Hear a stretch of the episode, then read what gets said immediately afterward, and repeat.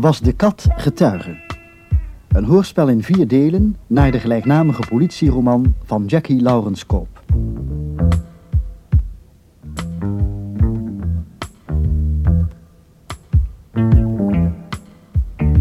Eerste deel, de rode motor.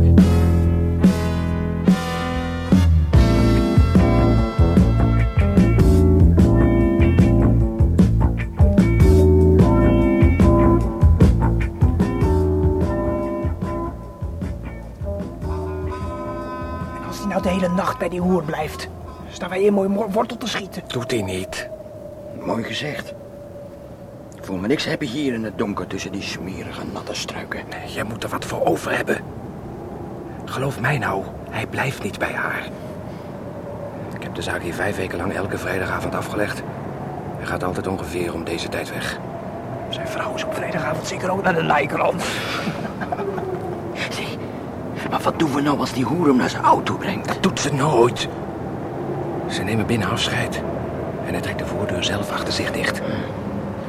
Dan stapt hij op zijn auto af en scheurt weg. Maar we moeten wel verrekt en snel zijn. Zodra hij het portier open heeft, druk ik mijn pistool tussen zijn ribben en zeg: bek houden en meewerken. Jullie blinddoeken hem en brengen hem naar mijn Simca. Je legt hem maar ergens halfweg bij de stellingmolen bij het meer. Dat is amper 2 minuten rijden, maar ver genoeg bij de huizen vandaan. Niemand hoort hem als hij een keel opzet zodra jullie weg zijn.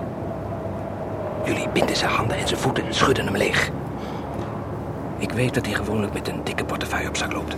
Nee, waarom nemen we niet alleen de auto? Zeker om een minuut later op de politie op onze hielen te hebben. Nee. Nee, we doen als afgesproken. Dan slaan we 3 vliegen in 1 klap. De auto, de portefeuille en de minste risico. Ja, dat is zo.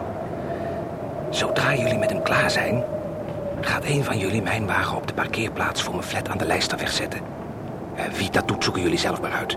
Het is een fluitje van een cent. Laten we dat hopen. Natuurlijk. Lang voor die vent bij de politie komt binnenstompelen, liggen wij in bed. En vergeet niet die idiote maskers af te zetten zodra je die keel gedropt hebt. Mooi fortuin als jullie met die tronies door een patrouillewagen zouden worden aangehouden. Ah, jee, dat heb je al zo vaak gezegd, zeg. Die hoer. Schijn nou eens uit over die hoer, man. Ze is een reissecretaresse. Hm? Ja, zo noemen ze dat tegenwoordig. Wat mag dat dan wel zijn? Nou, als een dure vent voor zaken op reis gaat, belt hij zo'n mokkel op, neemt haar mee in zijn auto en soms wel in het vliegtuig. Ze kent Steno en erin Stalen. En in dat tasje heeft ze de pil verzet condooms. En ze zit verdomd duur in de kleren. Hij stelt er aan zijn relaties voor als een secretaresse. En zo te zien kan ze er ook best voor doorgaan. En 's nachts gaat hij met haar naar bed. En wat hij haar nog voor die stoffering betaalt, zet hij ook nog op de onkostennota aan. Dus toch een soort hoer. Maar dan voor hele dure kerels. Nou, gaat het verdorie nog regenen ook? Jij bent veel te zenuwachtig voor dit soort werk. Als jij zo door blijft zeiken, neem ik je niet meer mee. Met jouw gezeur. Duiken! We staan vlak onder het verlichte pleegraam. Had ik het niet gedacht, ik heb het wel gehouden.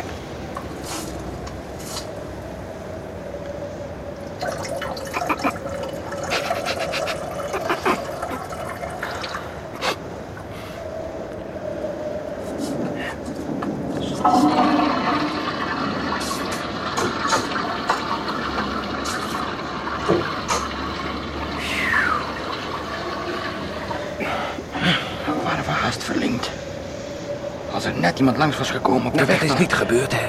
En hou je nou een beetje kalm, maar er zal zo wel komen. Ja, maar toch bloed link wat er net gebeurde. Nou. Had je rekening mee moeten houden? Oh ja? Had ik moeten weten. Stil! Dag. Tot volgende week, hè? Ja, tot ziens. Opletten. Nu! Weghouden en meewerken!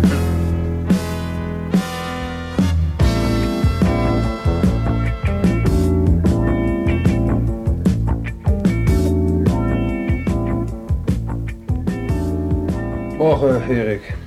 Ja, morgen, Ben. Ga zitten. Ja. Heb je dat rapport al gelezen? In zaken de roofoverval van vannacht? Nee, nog niet.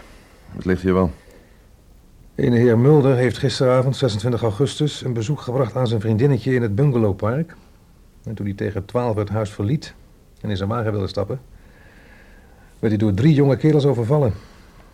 Heeft hij een signalement kunnen opnemen? Nauwelijks, het was erg donker. En de heren droegen maskers. Na zijn zeggen had er een soort Mickey Mouse kop en de ander een Donald Duck masker. Gevoel voor humor zou je zeggen. Ja. En verder? Onder bedreiging van een pistool werd hij geblinddoekt en door 2 man naar een wachtende auto gebracht. Volgens hem een simka. Hoe weet hij dat als hij niks kon zien? Kon hij horen aan de motor, zei hij. Knap. Ja. Goed, ze zijn met hem gaan toeren. Niet lang, een minuut of 8 naar zijn schatting. En ter hoogte van de Stellingmolen bij het Nieuwe Meer moest hij uitstappen. Ze hebben hem volledig leeggeschud. Portefeuille, portemonnee, alles. Toen werd hij aan handen en voeten gebonden en aan de kant van de weg gegooid. En toen zijn ze er vandoor gegaan? Juist, ja. En die derde knaap, is daar ook nog iets van bekend? Heeft zich ontfermd over de auto van het slachtoffer. Zou wel verkwanseld worden. Dat lijkt me ook. Nou, die meneer Mulder heeft er zo wat een uur over gedaan om zichzelf te bevrijden en is toen lopend naar het bureau gekomen. Al met al heeft hij nog geboft dat het zo is afgelopen. Het had heel wat erger kunnen zijn. Ik heb hem laten vragen vanmiddag hier terug te komen. Misschien kan hij dan wat meer vertellen. Roof. Dat soort Wild West-taferelen komt hier de laatste tijd steeds vaker voor. Te vaak als je het mij vraagt. De oorzaak? Geld natuurlijk, om op te maken aan pleziertjes in de grote stad. Of van heroïne? Ook dat is mogelijk. Heb je er al wat aan gedaan? Met het vriendinnetje gesproken. Maar dat heeft niet eens wat gemerkt.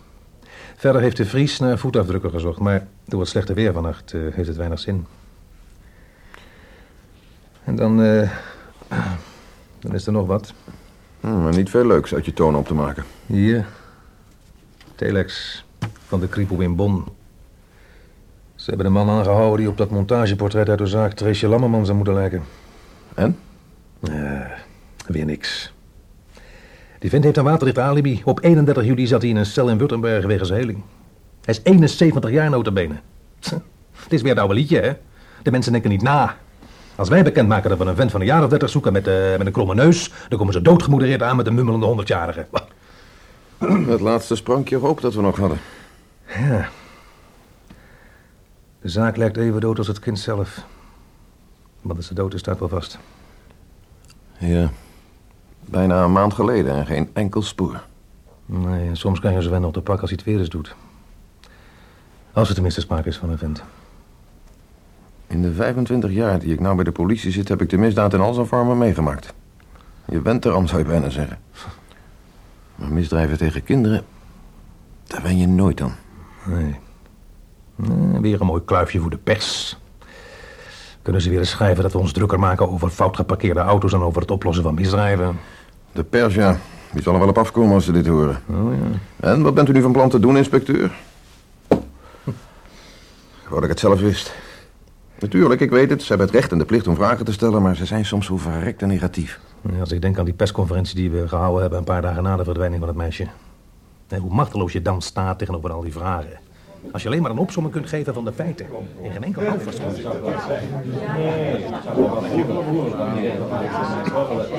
Ja. Mevrouw, mijn heren. Wij hebben u verzocht hier te komen om u in te lichten over de trieste en raadselachtige zaak Therese Lammerman. De voornaamste feiten zijn u bekend, maar het lijkt ons nuttig u nogmaals een beeld te geven van de omstandigheden zoals die zich hebben voorgedaan. Naast mij zit inspecteur Herstal, die mij zo nodig zal aanvullen. Goedemiddag. Op de avond van de 31e juli is het echtpaar Lammerman, hij 38 en zij 34 jaar, 's avonds om 8 uur naar Leiden gereden om een bevriend echtpaar te bezoeken. Omdat ze geen oppas voor hun kinderen hadden kunnen vinden, hebben ze het erop gewaagd deze alleen thuis te laten. Therese, de oudste, 8 jaar en 2 broertjes van 4 en 5. Inspecteur? Ja, vraagt u maar. Gezien het feit dat de bungalow van de familie Lammerman nogal afgelegen, even buiten de bebouwde kom bij het Elzenbroekbos staat, lijkt het mij dat de ouders daarmee een grote verantwoordelijkheid op zich hebben geladen. Ik ben wel geneigd dat met u eens te zijn. Hoe dan ook, vader en moeder hadden de kinderen op het hart gedrukt voor niemand de deur open te doen. Ze zijn zelfs nog verder gegaan in hun voorzorgsmaatregelen. De 3 kinderen werden die nacht op 1 kamer gelegd, die van de ouders, waar ook het telefoontoestel stond, zodat Therese in geval van nood de politie zou kunnen bellen. Nogal naïef lijkt me. Zo u wilt. 's Nachts om 1:30 vertrokken ze uit Leiden. De weg terug was lang en donker genoeg om Dini Lammerman tot het besef te brengen dat zij hun 3 kinderen toch wel erg lang alleen hadden gelaten. Inspecteur Jager, mag ik u iets vragen? Ja, natuurlijk mevrouw. Wat betreft dat bezoek aan dat echtpaar in Leiden. Is het juist dat een avondje partnerruil tot doel had? Met alle respect mevrouw, maar het doel van het bezoek is niet belangrijk voor het verloop van de gebeurtenissen zoals die zich hebben voorgedaan. Maar het is wel belangrijk voor mijn lezers die ik graag naar waarheid wil informeren. Uiteraard. Dus herhaal ik mijn vraag, inspecteur. Betrof het partnerruil? Uit het verhoor van het echtpaar is dat inderdaad gebleken, ja. Maar nogmaals, voor de zaak is dat niet relevant. Denkt u zich de wanhoop van die mensen in toen ze eindelijk thuis kwamen en zagen dat de voordeur open stond en het licht in de gang brandde. In de slaapkamer in een van de bedden sliepen de beide broertjes alsof er niets aan de hand was. Maar het andere bed waarin Therese had geslapen was leeg. En na die vreselijke ontdekking heeft de heer Lammerman ons gealarmeerd en zijn wij onmiddellijk het onderzoek begonnen. Maar het is u bekend dat onze nasporingen tot nu toe weinig succesvol zijn geweest. Maar inspecteur, er is toch een afdruk gevonden van een pantoffeltje van het meisje? Ja, 1 vage afdruk in de zachte grond onder een struik vlak bij het tuinhek. Verder was ieder spoor, zodat er ooit geweest is, door de hevige slagregen uitgewist. Maar wat moest zo'n kind in hemelsnaam in het holst van de nacht buiten? Dat is de vraag die iedereen die met deze zaak te maken heeft zich blijft stellen. Hypotheses genoeg. Iemand kan haar van buitenaf geroepen hebben. Zij kan de voordeur open gedaan hebben. Voor de misdadiger die haar heeft meegelokt. Maar waarom is er dan wel een afdruk van een pantoffeltje gevonden onder die struik, maar niet van een mannenschoen? De volgende morgen bij het uitkammen van de omgeving werd er alleen een verwaarloosde jonge poes aangetroffen die klagend miauwend achter iedereen aanliep. Inspecteur, hebt u de mogelijkheid al geopperd dat Therese die kat ook gehoord kan hebben en naar buiten is gegaan om hem binnen te halen? Dat lijkt ons ook een plausibele verklaring. Volgens haar ouders was het kind gek op dieren en had ze altijd graag een poesje of een hond willen hebben. Inspecteur, ik wil graag een vraag stellen aan inspecteur Herstal. Ja, dank maar. Inspecteur, u hebt een belangrijk aandeel gehad in het onderzoek. Ja. Bent u het eens met de theorie van inspecteur Jager? Ja, voorlopig deel ik die mening, want laten we de feiten nog eens onder ogen zien, mevrouw en heren. Ja. Tegen het uitdrukkelijk verbod van haar ouders in heeft Therese de deur van de slaapkamer geopend en is naar beneden gelopen. Daarna heeft zij de voordeur open gedaan en is naar buiten gegaan. Er was haar gezegd dat ze voor niemand die kwam bellen of roepen of kloppen mocht open doen. Zelfs niet als het een bekende was. Niemand heeft trouwens geweten dat die kinderen die nacht alleen thuis waren, want de ouders hadden daarover niemand ingelicht. En welke vreemde snuiter zou het in zijn hoofd halen te proberen een kind uit hun huis te lokken, terwijl hij niet eens weet of de ouders al dan niet thuis zijn? Nee, Therese is om een andere reden naar buiten gegaan. En dan kom je vanzelf weer bij die miauwende poes, die misschien s'avonds laat ook al om het huis heeft lopen jammeren. En wat doet een kat als er iemand naar hem toe loopt? Soms laat hij zich aanhalen en optillen, maar even zoveel keren gaat hij er ook vandoor. Het Therese kan hem gevolgd zijn. En dat kan dan meteen de verklaring vormen voor de afdruk van haar pantoffeltjes tussen de struiken. We houden rekening met de mogelijkheid dat er misschien juist op dat moment iemand is langsgekomen, op de fiets of met een auto of zelfs lopend, die het kind heeft meegenomen. Maar waarom? Een ontvoering om losgeld misschien? In het begin hadden we een vleugje hoop dat dat inderdaad het geval zou zijn, hoewel de ouders volstrekt niet vermogend zijn. Maar die theorie kunnen we nu wel afschrijven. En pas 3 dagen na de verdwijning kregen we een aanwijzing die misschien van nut kon zijn. Er meldde zich een echtpaar dat Therese 2 dagen voor haar verdwijnen gezien zou hebben in gezelschap van een man. Dat was een blonde man van een jaar of 30, lengte plus minus 1,75 meter, gebogen neus. Hij was gekleed in een grijze broek, zwart jasje. Dat was voor een winkel in de Bakkerstraat. De tijd was 15:15, na schooltijd. Het zou kunnen kloppen, want Therese's school staat in de Bakkerstraat en de school ging uit om 15:30. Ze had een minuutje of 10 moeten nablijven. Haar klasgenootjes waren al toen naar huis. Het signalement van de man is verspreid, mogen we aannemen? Natuurlijk. Maar niemand heeft zich verder gemeld die die man ook heeft gezien. Het kan gewoon iemand geweest zijn die haar de weg heeft gevraagd. En de man zelf heeft zich ook niet gemeld. Heeft dat signalement verder nog resultaat opgeleverd? Jazeker, veel tips die we natuurlijk allemaal hebben nagetrokken. De man in kwestie was overal gezien, tot in Brussel toe. Ja. Er zijn verder talloze personen met het echtpaar geconfronteerd, maar de selectieproeven hebben geen resultaat opgeleverd. Er zijn ook tips binnengekomen van mensen die meenden Therese ergens gezien te hebben. Tot zelfs op een binnenplaats in Parijs. Maar ook die tips bleken waardeloos. Dus de politie staat op dit ogenblik machteloos? Ja. En wat bent u van plan te doen, inspecteur? Vanzelfsprekend de zaak scherp in de gaten houden en elke mogelijke nieuwe ontwikkeling onderzoeken. En gelooft u dat Therese Lammerman nog in leven is? Ik hoop het. Meer kan ik u niet zeggen.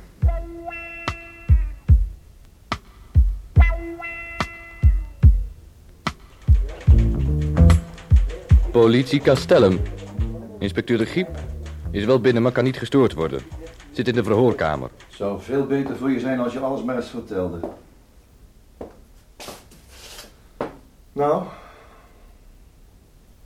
Goed. Dan gaan we nog maar eens een keer opnieuw beginnen. We weten wie je bent. Gerrit Wolfkop, 26 jaar, woonachtig hier in Castellum aan de Lijstalweg. En nou verder. Waarom heb je op die nachtwaker geschoten? Dat heb ik verdomme niet gedaan. Dat is een van jullie eigen stomme kogels geweest. Het ballistisch rapport zal dat wel uitwijzen. Dat zal blijken dat ik gelijk heb. Wie is de vent die op de uitkijk stond? Ik weet van niks. Zo. Weet jij van niks. Dan zal ik het je nog eens vertellen. 2 dagen geleden wilde jij een klaag zetten bij de opticien in de Hoofdstraat. De banketbakker, buurman van de opticien, moest nachts een plasje doen en zag jou om 1:30 op een platte dak scharrelen.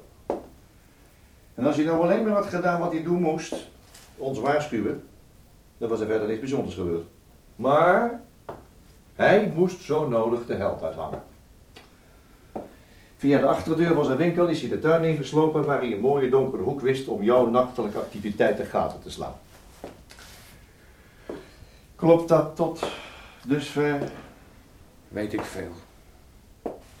Ongelukkig voor hem had jouw maat, de uitkijkpost, dezelfde plek uitgekozen om het parkeerterrein achter de Hoofdstraat in het oog te houden. Confrontatie was onvermijdelijk en daarbij reageerde jouw maat net even iets sneller dan de woordjesbaas. Met een paar flinke klappen werd hij buiten werking gesteld. En jij, Gerrit, was intussen al via het dakraam bij de opticien binnengeklommen toen je de herrie in de tuin van de bakker hoorde. Als de bliksem ben je weer omhoog geklauterd, maar op datzelfde moment arriveerde de eerste politiewagen. Er ontstond een vuurgevecht. Een van de kogels boorde zich in de schouder van de nachtwaker die net terugkwam van zijn ronde door het winkelcentrum. Met de schietpartij zijn ook 2 van onze mensen gewond geraakt. Het was een koud kunstje om jou in je kraag te grijpen, maar jouw maat de uitkijk is zo slim geweest om meteen de benen te nemen toen hij zich van de bakker had ontdaan. Hij liet de vluchtauto van wat hij was en heeft via sluipwegen de benen benomen. Nou, wat zeg je daarvan? Wie was nou die vent die op de uitkijk stond? Er was geen vent.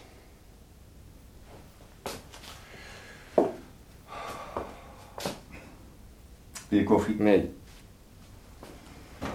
Luister jij eens, broeder. We zijn de hele nacht nou met jou bezig. Maar voor het buiten licht wordt, wil ik het weten. Waarom heb je op die nachtwaker geschoten? Dat heb ik niet gedaan. Wie was jouw uitkijk? Ga rechtop zitten en geef antwoord. Wie was die vent? Die was er niet. Hij heeft een man neergeslagen in zijn eigen tuin. Die rotbakkers er met zijn stomme kop tegen de muur zijn opgelopen. Hoe weet je dat het de bakker was? Dat heb je straks zelf gezegd. We weten dat jullie met z'n tweeën waren. Vertel op, wie was je kameraad? Als die er was geweest, zou ik hem toch niet verlinken. Wat denken jullie wel? Maar er was geen tweede man. Bewijs maar eens dat wel zo is. De bakker kan dat bewijzen. Laat hij dat dan doen. Goed. We zullen er voorlopig een end aan maken. Je begrijpt wel dat we je nog even vasthouden. Hm? Denk eens na. Misschien word je toch nog verstandig. Hè?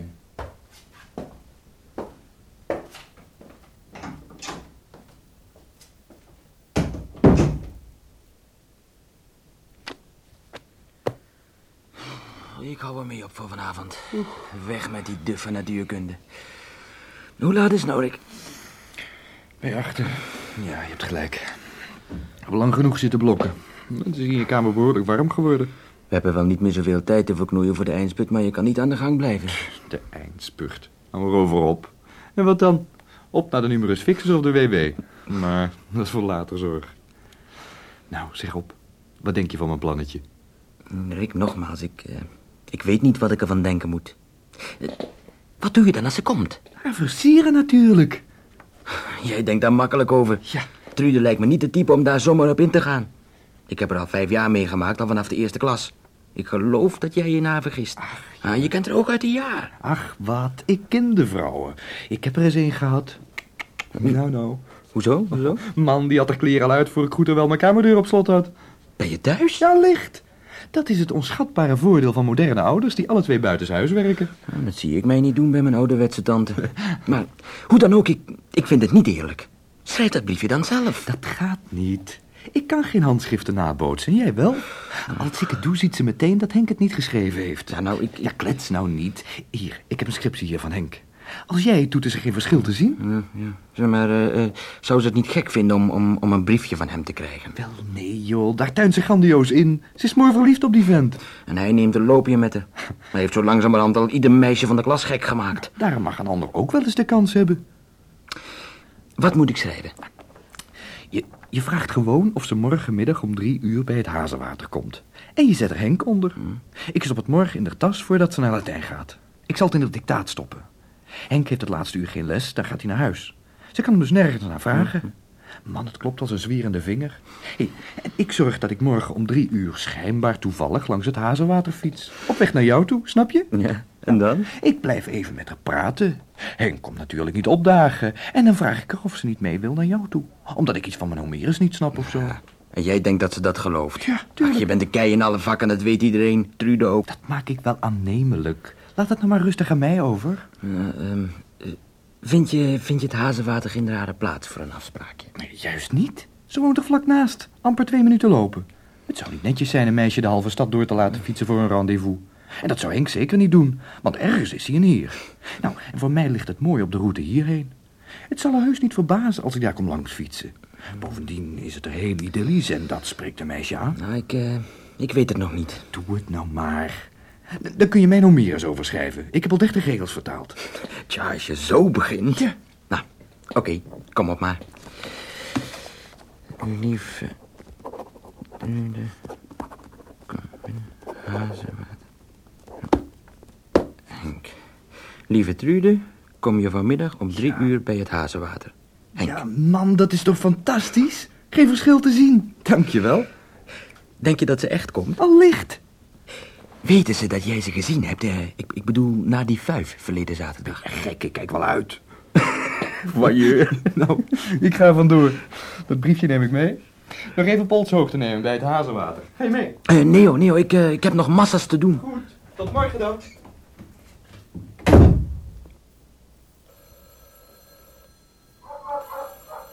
Stil, gaffel. Hou je kop dicht. Kop dicht. Met Jager. Met de Griep. Sorry dat ik je zo laat stoor. Oh, helemaal geen sorry, dat interesseert jou toch geen bliksem. Zeg maar op, wat is er? Er is een knaap gevonden bij het Hazenwater. Pistoolschot in de borst, voor zover ik het kan bekijken. Ik kon je niet eerder bereiken. Ik was even met de hond om en ik kon net naar bed gaan. Maar dat zou te mooi zijn om 11:15. Goed, ik kom wel. Het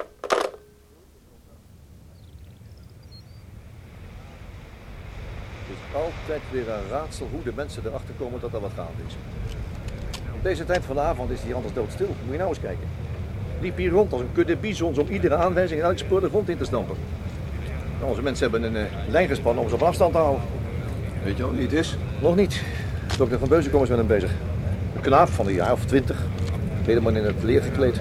Een motorrijder? Ja, een gloednieuwe roodgelakte Suzuki. Staat een meter of 8 verderop tegen een berk.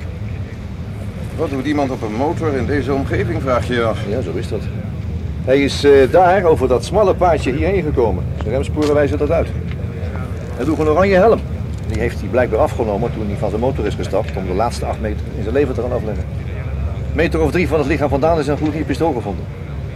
Parker neemt foto's en de Vries is bezig met voetafdrukken aan andere sporen.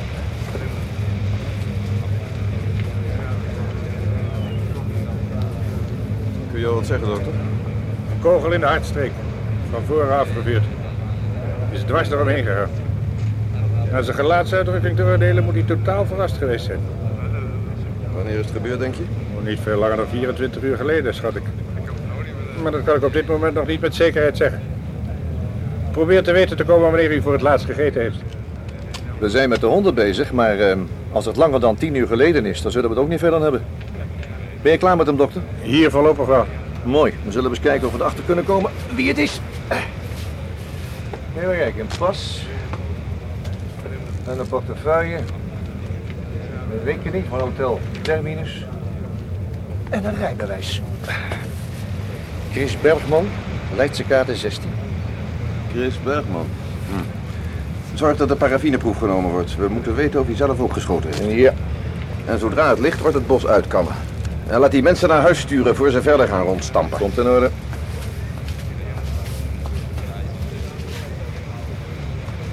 Iets van belang kunnen vinden, de Vries? Een paar voetsporen, maar ze zijn niet volledig. En een mannenschoen? Daar ben ik niet zo zeker van. Er is iets anders. Ik weet toevallig dat het vannacht hard geregend heeft. Volgens mij zijn deze sporen niet van gisteravond. Ze moeten later zijn gemaakt. Misschien van degene die het lijk gevonden heeft. Vanaf deze plek kan je het zien liggen. Dat zullen we gauw genoeg weten. Wie is dat? Dit jongmens heeft hem gevonden. Zijn naam is Rick Lafeberg en hij zegt dat hij hier van de natuur liep te genieten. Dat is ook zo. Het is hier erg mooi, vooral bij zonsondergang. Goed. Dit is inspecteur Jager. Zo, Rick. Jij hebt het lichaam dus gevonden, zeg je? Jawel, meneer. Zou je me willen vertellen hoe het precies gegaan is? Nou, ik had hier wat rondgefietst. Toen ben ik even afgestapt om de omgeving eens goed op mijn gemak te bekijken. En ik wilde net weer opstappen toen ik plotseling een soort lichtflits zag uit het bos rechts van het Hazenwater. Een lichtflits, zeg je? Ja, net alsof de zon op een spiegel scheen of op iets van chroom. Maar ja, ik dacht, wie komt er hier nou met een auto? Er loopt niet eens een weg. En toch zag ik die flits weer. En toen werd je nieuwsgierig wat dat kon zijn? Ja, meneer, dat werd ik zeker, ja. Maar ik vond er ook iets griezeligs in zitten. Maar goed, ik heb een fiets door dat hoge gras in de richting van het bosrand gezeuld. En daar zag ik de oorzaak van die lichtflits. De motor die daar nou nog staat. En toen? Nou, er was niemand te zien en ik vroeg me af waar de eigenaar was van dat ding. Ik dacht eerst dat hij misschien een noodzakelijke stop had moeten maken. Maar dat duurde helemaal erg lang. Toen dacht ik dat het misschien een paardje was. Dat er ergens lag te vrijen. Ik keek nog eens goed langs het Hazenwater en langs de bosrand en nou, plotseling zag ik hem liggen. Heb je daar enig idee van hoe die man op die motor hier is gekomen? Jawel, meneer. Waarschijnlijk heeft hij het paadje langs de bosrand gevolgd. Waar het bos ophoudt, gaat het pad rechtsaf en verderop komt het uit op de Rijnweg. Maar ja, je vraagt je alleen af of... Wat vraag je je af? Nou, waarom hij met zo'n gevaarte langs zo'n rottig paadje is gereden. Dat doe je niet zonder bepaalde reden, denk ik. Misschien ook een natuurliefhebber. Nou, tenzij die hier een afspraak heeft gehad. Nee, niet onmogelijk. Hoe dicht ben jij de dode genaderd, Rick? Ik ben niet dichtbij gekomen, meneer. Een meter of 4. Ik zag zo wel dat hij... Ik ben me lam geschrokken, meneer. Dat kan ik me best indenken. Ken jij de dode? Nee, meneer. Ik heb hem nog nooit gezien. Meneer? Dat is al de Vries. Ik geloof dat ik een paar getuigen heb gevonden waar u misschien wat aan hebt. Daar staan ze. De man heet Hoogvlieger en hij is met zijn dochter. Ze wonen in die villa achter de boom en ze zeggen dat die motor hun bekend voorkomt. Mooi. Loop even mee, Rick.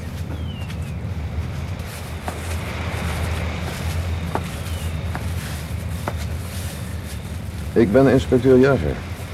Hoogvlieger. En dit is mijn dochter. Hallo, Rick. Dag. Trude. Kennen jullie elkaar? Ja, meneer. We zitten in de 6e van het gym. Rick is beta en ik ben alfa. Oh, juist. Ach, je kunt nu eigenlijk wel naar huis gaan, Rick. Geef je naam en adres maar op aan de brigadier. Misschien zullen we je nog het een en ander te vragen hebben. Zorg dus wel dat je te bereiken bent. Dag, Rick. Dag, meneer. Dag, Trude. Dag. Kunnen we nu meteen praten? Mijn schoonmoeder is alleen thuis en ze is natuurlijk van streek door dit hier. Natuurlijk. U zegt dat u de motor denkt te herkennen. Van wie is hij volgens u? De jongen die bij ons de tuin onderhoudt heeft zo'n motor. Een duur ding voor een tuinmansknecht lijkt me. Maar tegenwoordig kun je daar ook al niet veel meer van zeggen. Hoe heet die jongen? Chris, geloof ik. Chris Bergman, als ik het wel heb. Ik heb natuurlijk geen contact met hem. Mijn schoonmoeder regelt het aannemen en uitbetalen van het personeel. De ambulance staat klaar om de dode mee te nemen. Voelt u zich in staat hem nu te identificeren? Dat zou wel het gemakkelijkste zijn. En Trude, als je het niet erg vindt, had ik graag dat jij ook even keek. Kom maar mee.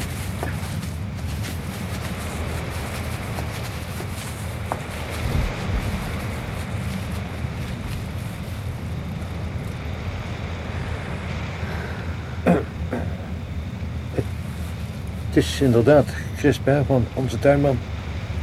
Hoe... dit is natuurlijk in droevig. Heeft hij een ongeluk gehad? Ginds bij die mensen gaan allerlei geruchten. Het lijkt me beter dat we even bij u thuis gaan praten, meneer Hoogvlieger. Ik vrees dat ik uw schoonmoeder ook een paar vragen zal moeten stellen, omdat ze de jongen beter heeft gekend dan u. Natuurlijk. Mag ik u voorgaan? Liever deze kant op. Daar staat de pers en het is nog te vroeg om nu al vragen te moeten beantwoorden. Gaat u zitten, meneer Jager. Dank u. U woont hier prachtig en bijzonder smaakvol ingericht met al die boekenwanden en die schilderijen. Ach, ik heb dit alles geërfd van mijn vader. Hij was wat je noemt een boekenwurm en interesseerde zich voor alle vormen van wetenschap. Eerlijk gezegd ben ik nou niet bepaald het type van de bibliofiel. Ik ben zakenman en bezit een groot levensmiddelenbedrijf. Ach ja, natuurlijk. Maar het is tegenwoordig geen onverdeeld genoegen meer om kostbaarheden in huis te hebben, dat kan ik u verzekeren. Daarom heb ik een alarminstallatie laten aanbrengen. Wilt u iets drinken? Op het ogenblik niet, dank u. U staat mij toe? Maar natuurlijk. Vindt u dat schilderij mooi, meneer Jager? Erg mooi, het viel me meteen op. Dat is mijn moeder. Ze is een paar maanden na mijn 2 ooms in Canada. Ze komt de volgende week terug. Mijn vrouw onderhoudt hechte familiebanden. Trude is haar dochter in het eerste huwelijk. Haar eerste man, Trudes vader dus, is overleden. Goedenavond. Ah, dat is mijn schoonmoeder. Mama, dit is inspecteur Jager. Meneer Jager, mevrouw Platen. Aangenaam, meneer Jager. Geef mij een glas mineraalwater, wil je, Alex? Ik heb begrepen dat er een ongeluk is gebeurd. Wat is er aan de hand? Hoofdinspecteur Jager zou graag het een en ander over Chris Bergman willen vragen. Ja, ik moet de heren wel verzoeken mij niet als een klein kind te behandelen. Voordat ik je vragen ga zitten beantwoorden, heb ik dunkt me het recht te weten wat er gebeurd is. Ik ben bang dat het nieuws u zal schokken, mama. Ik heb voldoende in mijn leven meegemaakt om niet zo heel gauw geschokt te raken, mijn zoon. Nou, vertel op. Heeft die jongen ongeluk gehad met die ellendige motor van hem? Het is nog niet duidelijk wat er precies gebeurd is, mevrouw. Nou, de zaak is toch blijkbaar duidelijk genoeg om de chef van de moordbrigade te nopen hier vragen te komen stellen. Ik ken u wel. Uw foto heeft de laatste jaren nog alles in de krant gestaan. Zoals ik u al zei, het is nog niet helemaal duidelijk wat er precies gebeurd is. Het zou een ongeluk kunnen zijn, maar in geen geval met zijn motor. Chris is door een kogel gedood. Dat is de verklaring van mijn aanwezigheid. Waarom in hemelsnaam? Ik zou graag willen weten of u mij iets over de achtergronden van de jongen zou kunnen vertellen. En eventueel over zijn karakter. U misschien, meneer Hoogvlieger? Ik kende hem amper. Dat heb ik u straks al verteld. Eigenlijk was hij de hulp van onze oude tuinman. Die zal u wel meer kunnen vertellen. Wij weten praktisch niets van hem. Niet eens of hij zijn werk naar behoren deed. Jij spreekt alleen voor jezelf, Alex. Ik persoonlijk heb wel degelijk enig contact met Chris gehad. Al was het alleen maar met betrekking tot de tuin. Meneer Jager, onze tuinman Roel wordt te oud om het zware werk alleen te doen. Bovendien is hij onze chauffeur. Mijn schoonzoon rijdt zelf, maar mijn dochter en ik niet. Als wij ergens heen moeten, dan rijdt Roel ons met de wagen. Dat en het werk in de grote tuin die we hier hebben, werd te veel voor één persoon. Nou, en daarom hebben we er een tuinman bijgenomen. Wanneer is dat gebeurd? Vorig jaar, oktober. De tuin moest klaargemaakt worden voor de winter. Ik heb sedertdien heel wat met Chris gebabbeld. Over de rozen en de andere bloemen en planten en natuurlijk over het weer. Vond u hem sympathiek? Zeker. Voor zover ik dat kon beoordelen uit deze neutrale gesprekken. Maar wat zijn persoonlijke achtergronden betreft weet ik alleen dat hij is opgevoed door zijn grootouders die inmiddels zijn overleden. Ik weet natuurlijk niet wat er schuil ging achter de façade van het opgewekte jongmens dat hij leek. Wat bedoelt u daarmee? Nou, precies wat ik zeg.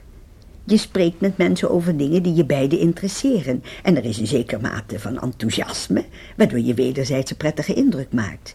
Maar verder weet je niets van elkaar.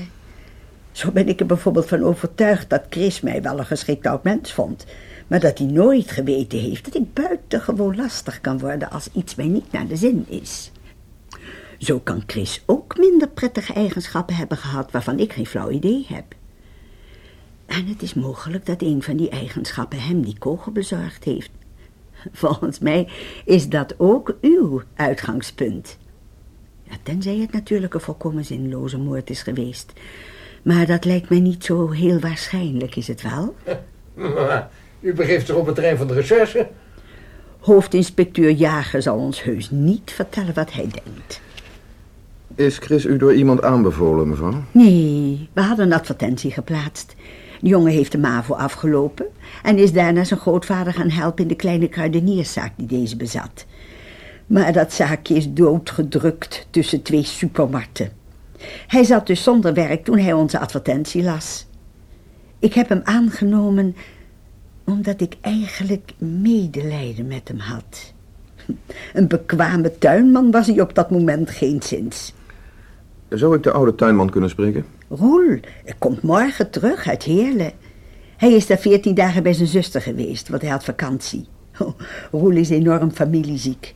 Hij heeft hier een broer wonen bij wie hij al zijn vrije tijd doorbrengt. Woont hij hier in huis? Ja, hij heeft kamers boven de garages. En hij eet met het andere personeel. Wanneer hebt u Chris Bergman voor het laatst gezien? Even denken. Dat was gisterenmiddag om 5 uur, voordat hij wegging. Verbaasde het u niet dat hij vanmorgen niet kwam? Nee, hij had vandaag een vrije dag. Dat regelt hij doorgaans met Roel. Kunt u zich herinneren wat ieder van u gisteravond na 19:00 heeft gedaan? Wat heeft deze verdomd impertinente vraag te betekenen? Een verhoor soms? Denkt u dat een van ons op een mooie zomeravond een tuinmansknecht naar de bosrand heeft gelokt om daar neer te schieten? Jij moet ophouden met drinken, Alex. Dat lijkt mij wel verstandiger. Beschouw het anders als een verdomde belediging. Is niet als zodanig bedoeld. Papa was naar een vergadering. Oma was in de televisiekamer en ik heb op mijn kamer zitten studeren tot 19:00. En je hebt niets ongewoons gehoord? Hoe laat zou dat geweest moeten zijn? Dat is een goede vraag, maar dat weten we nog niet precies. De dokter moet dit uitmaken, begrijp je? U bedoelt dat u pas na de autopsie kunt zeggen wanneer Chris ongeveer gestorven is? Ja. Ik heb Chris alleen van gezicht gekend. We groeten elkaar als ik in de tuin langs hem heen fietste, maar gesproken heb ik hem nooit. Aan welke kant ligt jouw kamer? Aan de kant van het Hazenwater. Stonden de ramen open? Natuurlijk, het was fijn weer. Is je geen enkel geluid opgevallen dat er normaal niet is? Ik denk dat ik zijn motor gehoord heb. Ik ergerde me eraan, want ze moeten daar niet komen met auto's en motoren. De vogels worden erop geschrikt. Wat hoorde je precies? Het geronk van een motor in de verte. Het geluid hield plotseling op en toen heb ik er verder niet meer op gelet. Hoe laat was dat? Tegen 20:15 geloof ik. Ik was net van plan om op te houden met mijn huiswerk. Heb je niet naar buiten gekeken? Nee, dat had trouwens geen zin, want vanuit mijn raam kun je het Hazenwater niet zien door de bomen. Is er een raam in het huis van waaruit je het Hazenwater wel kunt zien? Ja, uit de zolderramen die op het westen liggen. Heb je geen stemmen gehoord? Een woordenwisseling? Nee, beslist niet. Dan zouden ze trouwens ook wel erg hard geschreeuwd moeten hebben. Als iemand van plan was Chris dood te schieten, zal hij wel niet eerst aandacht zijn gaan trekken door luidkeels met hem ruzie te gaan staan maken. Je hebt geen schot gehoord? Hoe hard klinkt een schot? Tja. Ben je na je huiswerk naar beneden gegaan? Ja. Ik heb nog even tv gekeken en daarna ben ik naar bed gegaan. Ik maak een deel van mijn huiswerk altijd 's morgens vroeg. Dank je, Trude. Nou, dit lijkt me voor het ogenblik voldoende. Misschien zal ik u deze dagen opnieuw enkele vragen moeten stellen. Maar voorlopig dank ik u voor uw bereidwilligheid. Oh, nou, u komt maar wanneer u dat nodig acht, inspecteur. Maar dan wel graag op een vroege tijdstip.